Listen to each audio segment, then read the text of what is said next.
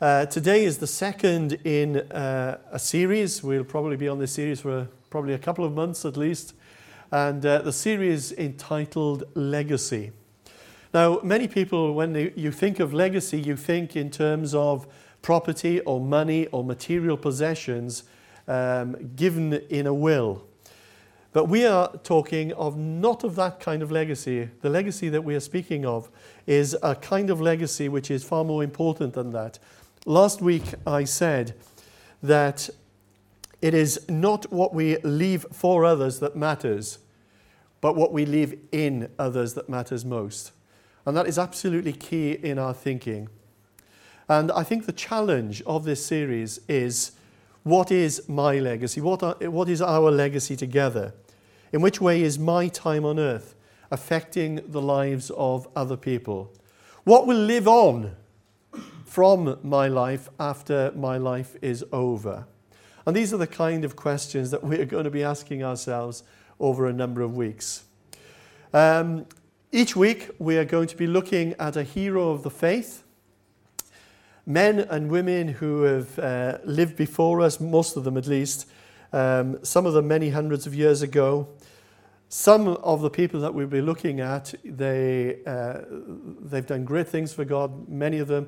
Uh, some of them you might have heard of, others you might not have heard of, but whose lives nevertheless have affected our lives today.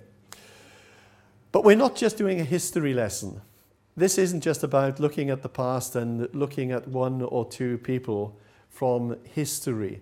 But what we are doing is then looking at the scriptures together and uh, finding out what the scriptures have to say about the legacy that has been left. And then, and then very importantly, we're challenging ourselves over our legacy. Uh, last week we started off and we observed the, the life of William Tyndale uh, a man who translated the Bible into English, whose life and work and ministry has had a major impact on Western Christianity and ulti- ultimately upon our lives as well today. Tyndale's most famous words were in response to a clergyman uh, who told Tyndale that the laws of the Pope were more important than God's laws. And as we said last week, that that utterly infuriated Tyndale. And um, he famously replied, I defy the Pope and all his laws. If God spares me, I will cause the boy that drives the plough to know more of the scriptures than you. What a great, I said last week, what a great response. Fighting talk.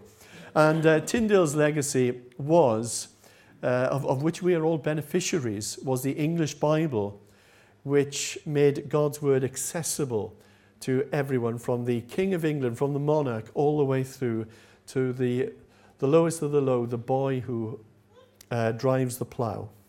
Right, well, this week we've got another hero of faith. I asked the question last week how many of you had known, uh, heard of William Tyndale? How many of you know of William Carey? Put your hands up if you. How many of you have never heard of William Carey?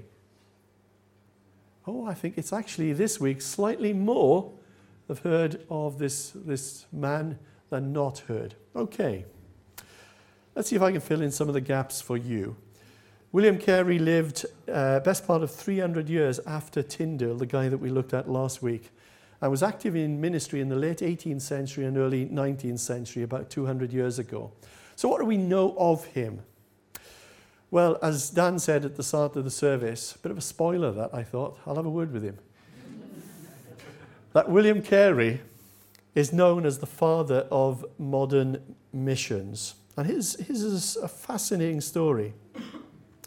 Whenever I personally think of Carey, I think of the words of the Apostle Paul to uh, the Corinthian church, 1 Corinthians chapter 1, where Paul says that God chooses the foolish uh, people of this world in order to shame those who think that they are wise.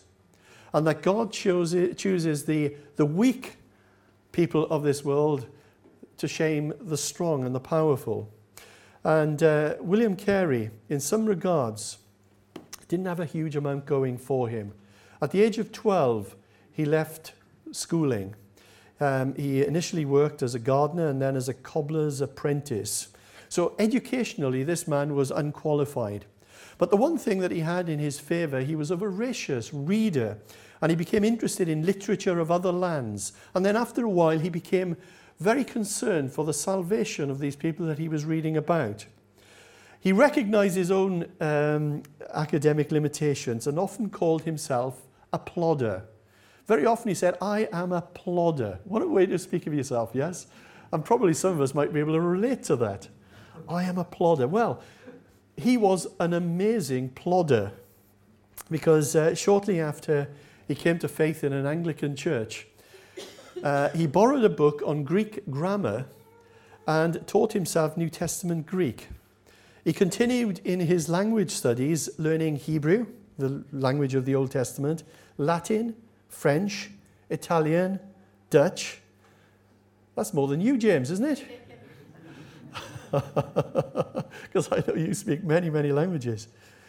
And then he became a Baptist pastor uh, and served in Moulton near Kettering.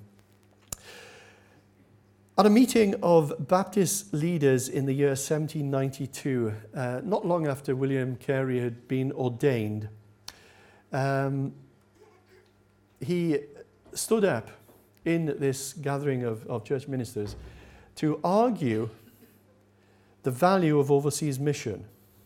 Now, we've heard about that, haven't we, today from Jackie? But uh, here was William Carey, newly ordained, stood up in this meeting to argue that uh, the gospel should be going overseas. And as he was bringing his argument, he was very rudely interrupted by an older senior minister who says, Young man, sit down. You are an enthusiast. when God pleases to convert the heathen, he will do it without consulting you or me. Well, Carey, as you can well imagine, was utterly dismayed by this. The sheer lack of interest that was shown by his fellow clergymen. And he argued that the Great Commission, the words that Dan read to us earlier, uh, of going into all the world and proclaiming the gospel to all creation, not only applied to the original 12 disciples, but applies to believers down through the ages of every place and every, um, of, of every age. And uh, Carey went on to say that those who want to claim the comforts and promises of the New Testament must also accept the commands given there, such as this one. Shortly afterwards, um, William Carey was asked to preach a sermon to the Northampton Association of Particular Baptists. It's a bit of a mouthful, isn't it? Much easier to say Elim. Um, and he preached in this uh, gathering a very famous sermon. Um, the verse is probably known to many of us, and it's from Isaiah 54, verses 2 and 3. Enlarge the place of your tent, stretch your tent curtains wide, do not hold back, lengthen your cords, strengthen your stakes, for you will spread out to the right and to the left. Your descendants will dispossess nations and settle in their desolate cities. And he used this particular sermon to challenge Christians to expand the territory of the kingdom of God by taking the gospel to other lands.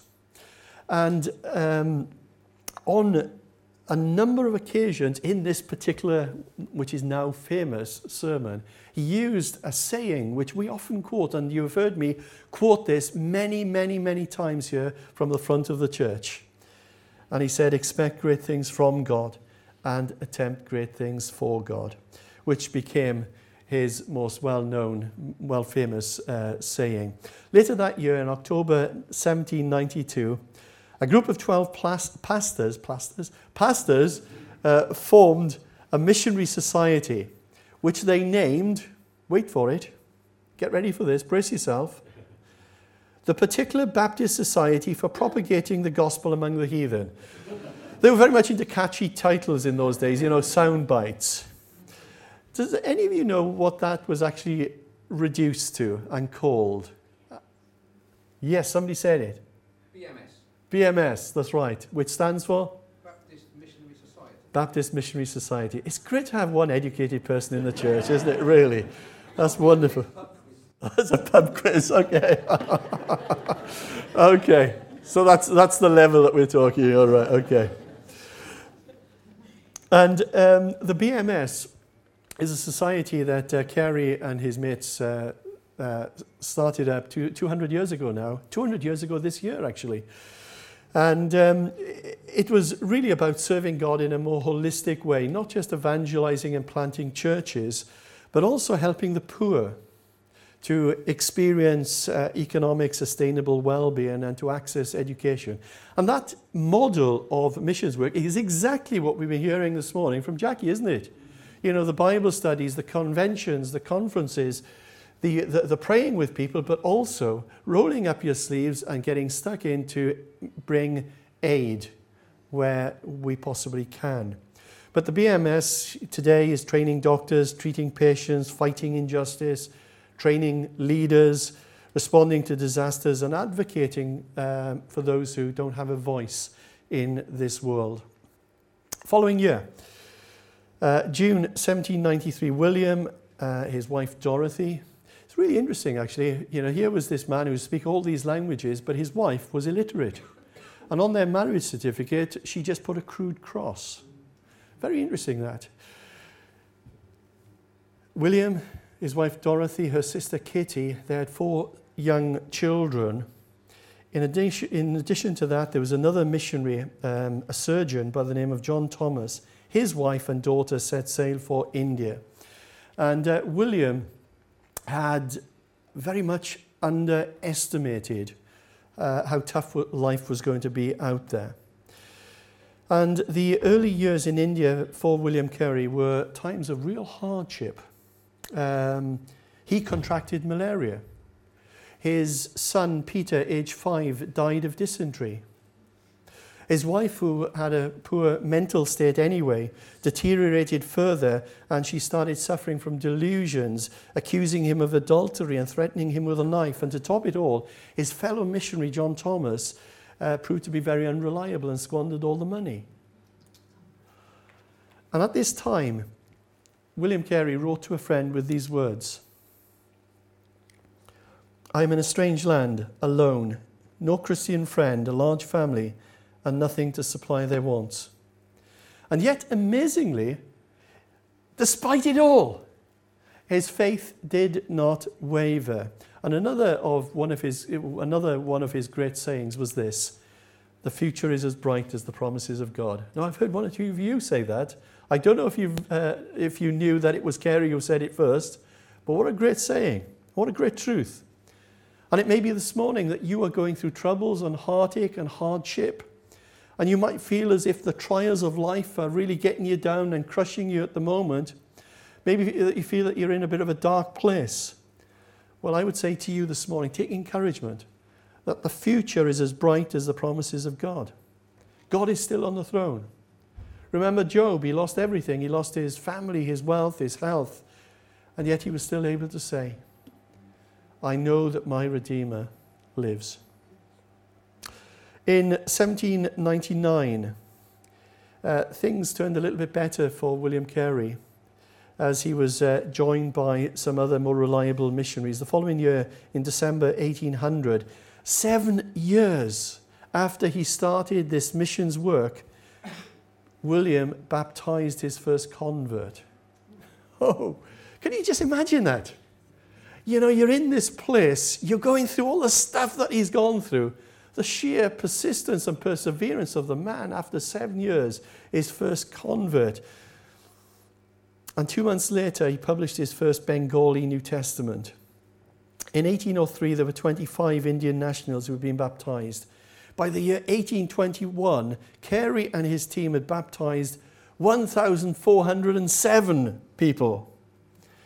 Just as a point of interest, what, what caused that that turnabout in what he was doing. And it was because he changed his emphasis in what he was preaching. He had previously been preaching very much against Hinduism, all the wrongs and the evils. And he started preaching and declaring more so the cross of Christ. And he saw a huge, huge turnaround. Most of his time he, um, he devoted to translation work, but he did other things as well. He planted 26 churches and 126 schools.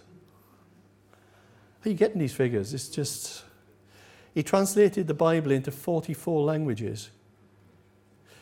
He also started Medical Mission Savings Bank, a seminary for training Christian leaders, a girls' school, and a Bengali language newspaper. Not bad for a guy who left school at 12 with no formal education, don't you think? Astonishing. In 1819, 200 years ago, he established the Serampore College for Indian students with the aim of training Indians to evangelize their own countrymen. And that became India's very first uh, university offering uh, degrees. And that's still in existence there today with over two and a half thousand students. Beyond his work, his Bible work, he was also a man who was a, a social reformer within the country strongly opposed, as you would imagine, for any person who was a Christian or any, any, any person, strongly opposed uh, to infanticide, in, infanticide, because often children were sacrificed to the various gods.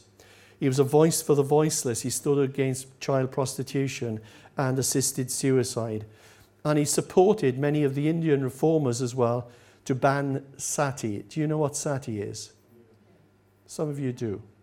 Sati, uh, a terrible practice in those days of burning a widow alive on her husband's funeral pyre. But Carey's greatest legacy was really in worldwide missions work that he's inspired. And um, soon after Carey went to India with his family, Various other missionary societies were established the London Missionary Society, the British and Foreign Bible Society, the Church Mission Society.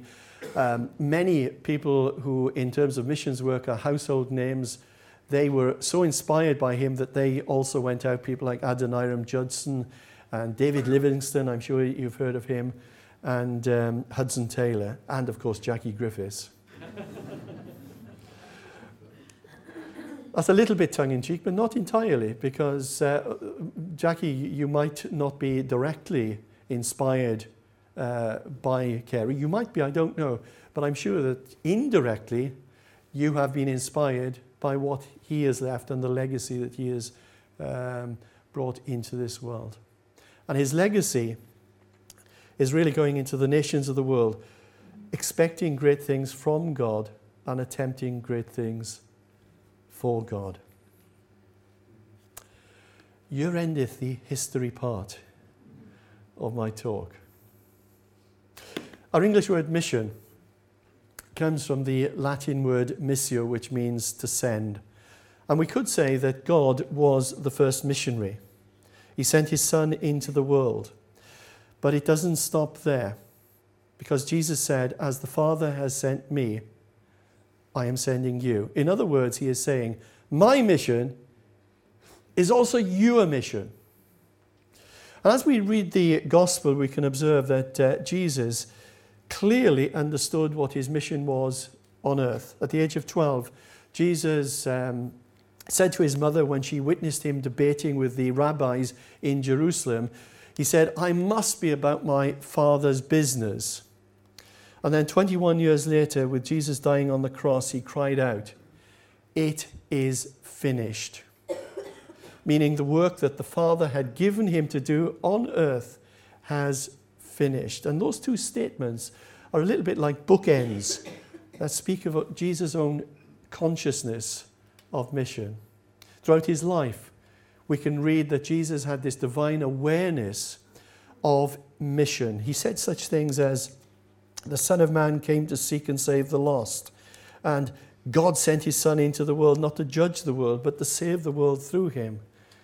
And then on one occasion, Jesus explained to his disciples that my nourishment comes from doing the will of God who sent me and from finishing his work. There was a deep sense of realization that he was on a mission sent by his Father.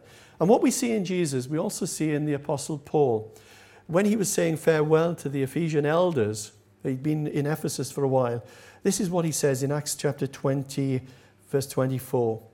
My life is worth nothing to me unless I use it for finishing the work assigned to me by the Lord Jesus. What is that? Tell us, Paul. The work of telling others the good news about the grace of God. So Christ's mission is now our mission.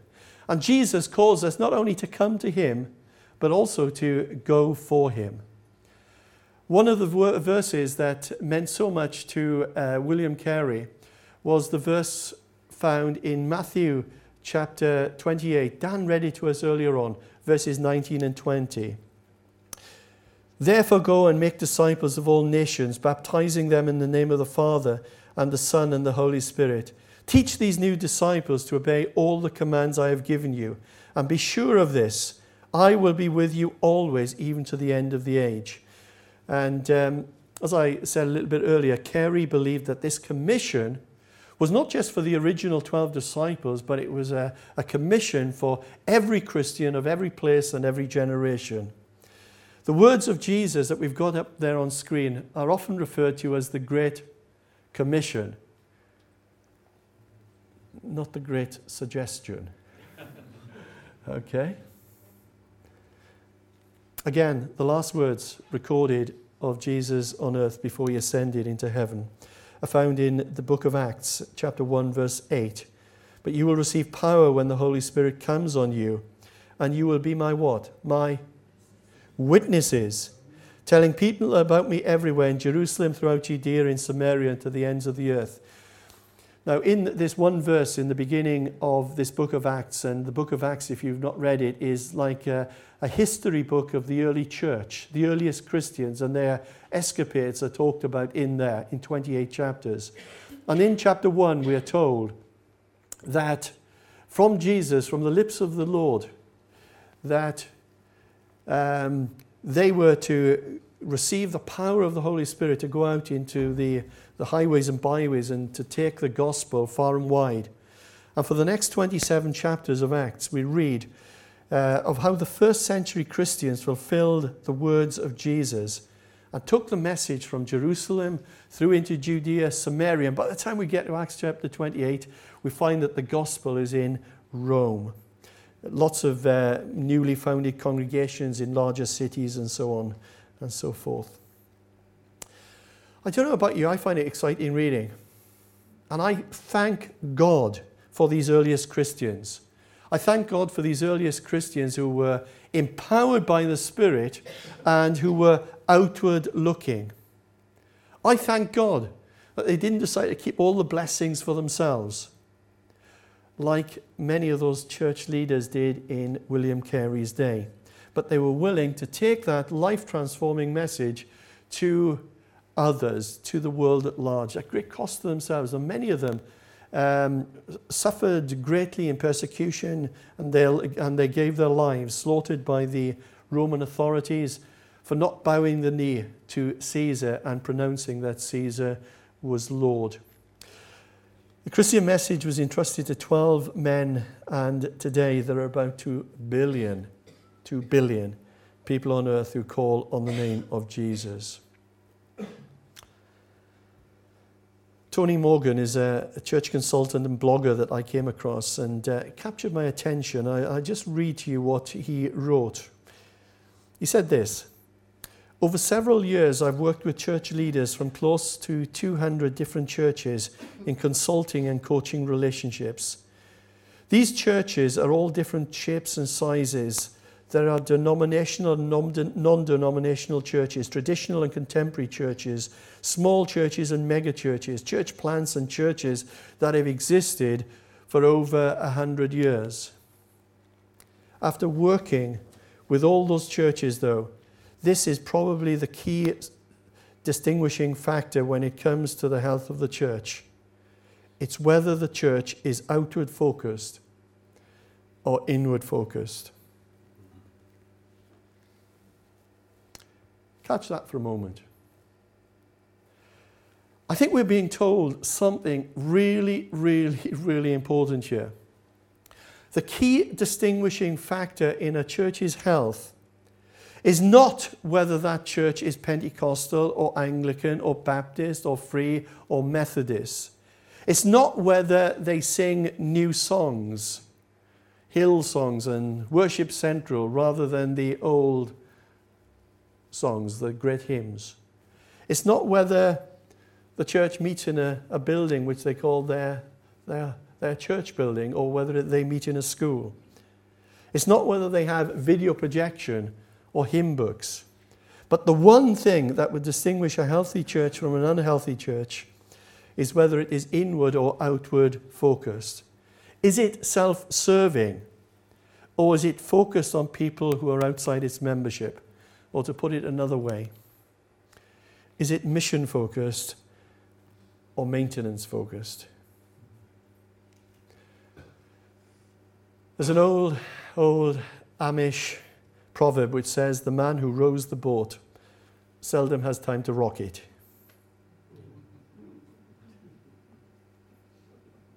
In other words, the person who is serving God and using his or her life to reach out to meet the physical, emotional, spiritual needs of others will not have the time or the energy or the desire to major and minors, to nitpick and to have squabble over issues which are of no real consequence. That man or woman will be uh, motivated to keep the main thing the main thing. Matthew tells us, chapter 9, that Jesus went through all the towns and villages, teaching in their synagogues, proclaiming the good news of the kingdom, and healing every disease and sickness. When he saw the crowds, he had compassion on them, because they were harassed and helpless, like sheep without a shepherd. Then he said to the disciples, The harvest is plentiful, but the workers are few. That challenge of the harvest is plentiful and the workers are few still remained in Carey's day, and it still remains today, 2,000 years on. You see, you personally might not have been called by God to up sticks and take your family to some far flung part of the world to share the news of Jesus. But we're all called to take this message of Christ to others, to those that God has placed us amongst. William Carey is an incredible man. It would have been so easy for him to have lost heart, to have been paralyzed with fear, to have thought of a dozen reasons why he could not have served the purposes of God in his own day. He was educationally unqualified, having left school at the age of 12. He was initially refused ordination and needed to reapply two years later. He had these terrible difficulties through the death of his young son, his wife becoming insane his missionary partner squandering all the money. He could have said, Hey, this is, just too hard. I'm off home. He could have felt overwhelmed by that culture that practiced infanticide and child prostitution and the burning of widows alive, thinking, I cannot do anything at all here to change this culture. He could have done all of that, but he didn't. Another one of Carey's famous sayings was this I'm not afraid of failure. I'm afraid of succeeding at things that don't matter. I'd not come across that one until this week, until I was doing some reading about uh, the life of William Carey. And I thought, whoa, this, is, this is incredibly, it's so profound. And I put in your life group notes to discuss that one this week as well. You'll enjoy that one. Think about it. It's an incredibly profound statement. What am I successful at? What are you successful at? Is it something in the big scheme of things that's really not that important? Wow. Carey re- recognized that uh, even though he was deficient, his Lord was all sufficient and that God chooses the weak and foolish things of this world. On Friday, um, I was doing some preparation actually for this, and I think I took a coffee break and I decided to sort of pick up my, uh, my phone and uh, had a quick look on Facebook as you tend to do. I don't do it very often, but I did on Friday, and there was a post there of a friend of mine. His name is uh, John Bullock. married to Debbie. Put a photograph of them on screen there for you to know who I'm talking about. And um, this weekend, he was um, being inducted as the, the new pastor in the Elim Church in Newcastle. And um, he wrote a post. And I just found it absolutely incredible. And I got in touch with him. I said, Do you mind if I just share this with, with the church in Tamworth this, uh, this coming weekend? He said, Yeah, just do it. It's absolutely great. And this is what he says During my time in the Royal Navy and up to the age of 25, I lived a very reckless life. Now, I know John's story, and it was very, very reckless. To the extreme, he says. At that time, I never dreamed I would become a reverend. I never dreamed I would pastor a church in Wales. I never dreamed I would be a missionary in Tanzania. I never dreamed I would be married to and stay in love with the same person for over 32 years. I never dreamed I would have a wonderful and stable family. I never dreamed I would ever be on the eve of being inducted to being a pastor at Elim Church in Newcastle. I've had a life that I could never have dreamed of back then. It happened because love reached my heart. Unashamedly, I need to say I owe it all to Jesus, the Son of the living God. I'm at your feet, Lord. Thank you so much. I'm so deeply, deeply touched by that post. Not because he's my friend, not because he's probably one of the most sincere people I know, but because that is largely my story too. No, I haven't been in the Navy, and I haven't been a missionary in Tanzania, and I've not been a pastor in Newcastle. But at the start, I could never have dreamed that I would have been on such an awesome journey as the one that I've been on and am on. And you have your stories as well. Our personal stories are such because love has reached our hearts. And when love reaches our hearts, it causes us to do reckless things like Carey going to India in the way that he did, or Jackie going to Malawi from Tamworth, or me becoming a missionary to the English. reckless. You see, his love to us causes us to love a stranger. It causes us to reach out to the unlovely and to honor the poor and to do things which are well outside of our comfort zone or experience or our natural abilities. Carey was not content in his day to just sit back as his colleagues did and say, if God wants to save the heathen, then he can do it without your help or mine. That's not the way that God works, you see. God doesn't work like that. He has called us to go. He has called us to take the message of His Son. What a privilege this is the message of his Son to the least, the lost, and the lonely, to the young and to the old, to the nations, and also to our next door neighbor, and to make the main thing the main thing. Guys, would you like to come back and join me for a moment? And as you do, I just want to share one last story. It's a story that Rick Warren, a pastor in America, a great author, tells of his dad in his book, The Purpose Driven Life, his dad was um, a man who had William Carey's spirit. Um, and do forgive me, I know I've shared this story before, but it just seems so relevant again to share this with you this morning. And this is what uh, Rick Warren writes My father was a minister for over 50 years, serving mostly in small rural churches. He was a simple preacher, but he was a man with a mission. His favorite activity was taking teams of volunteers overseas to build church buildings for small congregations. In his lifetime, Dad built over 150 churches around the world. In 1999, my father died of cancer. In the final week of his life, the disease kept, kept him awake 24 hours a day. As he dreamed, he talked out loud about what he was dreaming. Sitting by his bedside, I learned a lot about my dad by just listening to the dreams. He relived one church project after another. One night near the end, my wife, my niece, and I were by his bed. Dad suddenly became very active and tried to get out of bed. Of course, he was too weak, and my wife insisted that he lay back down. But he persisted in trying to get out of bed. So my wife finally asked, Jimmy, what are you trying to do? He replied, Got to save one more for Jesus. Got to save one more for Jesus. Got to save one more for Jesus. And he began repeating that phrase over and over again. And during the next hour, he said that phrase probably a hundred times.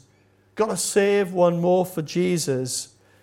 As I sat by his bed with tears flowing down my cheeks, I bowed my head to thank God for my dad's faith. At that moment, Dad reached out and placed his frail hand on my head and said, as if commissioning me, Save one more for Jesus.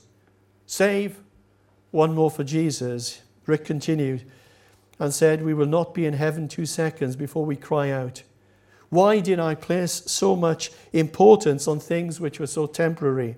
Our life's work, our careers, our homes, our hobbies, our fancy buildings, our technical gadgetry. They will not matter one iota when we come to our journey's end. The thing that will matter most is that we have helped God's lost children to find their way to heaven Nothing matters more. And the cross proves that. One more for Jesus. Would you stand with me, please? Let's pray together. Lord, we, we thank you for the legacy of William Carey, and we thank you for also the legacy of people like Rick and his dad. We thank you that William Carey inspired the foundations of many missionary organizations and societies, and by his example, motivated so many of your children to move beyond their comfort zones to reach out to others. Lord, I pray too that we will reach out to others because love has reached into our hearts. Lord, I pray that you will challenge our apathy, take away our complacency, I pray, Lord, that you will remove our indifference and soften our hearts to feel what you feel and to weep with your tears, Lord, I pray. Lord, we know that lost people matter to you. I pray that they will matter to us too. We ask this in your name. Amen.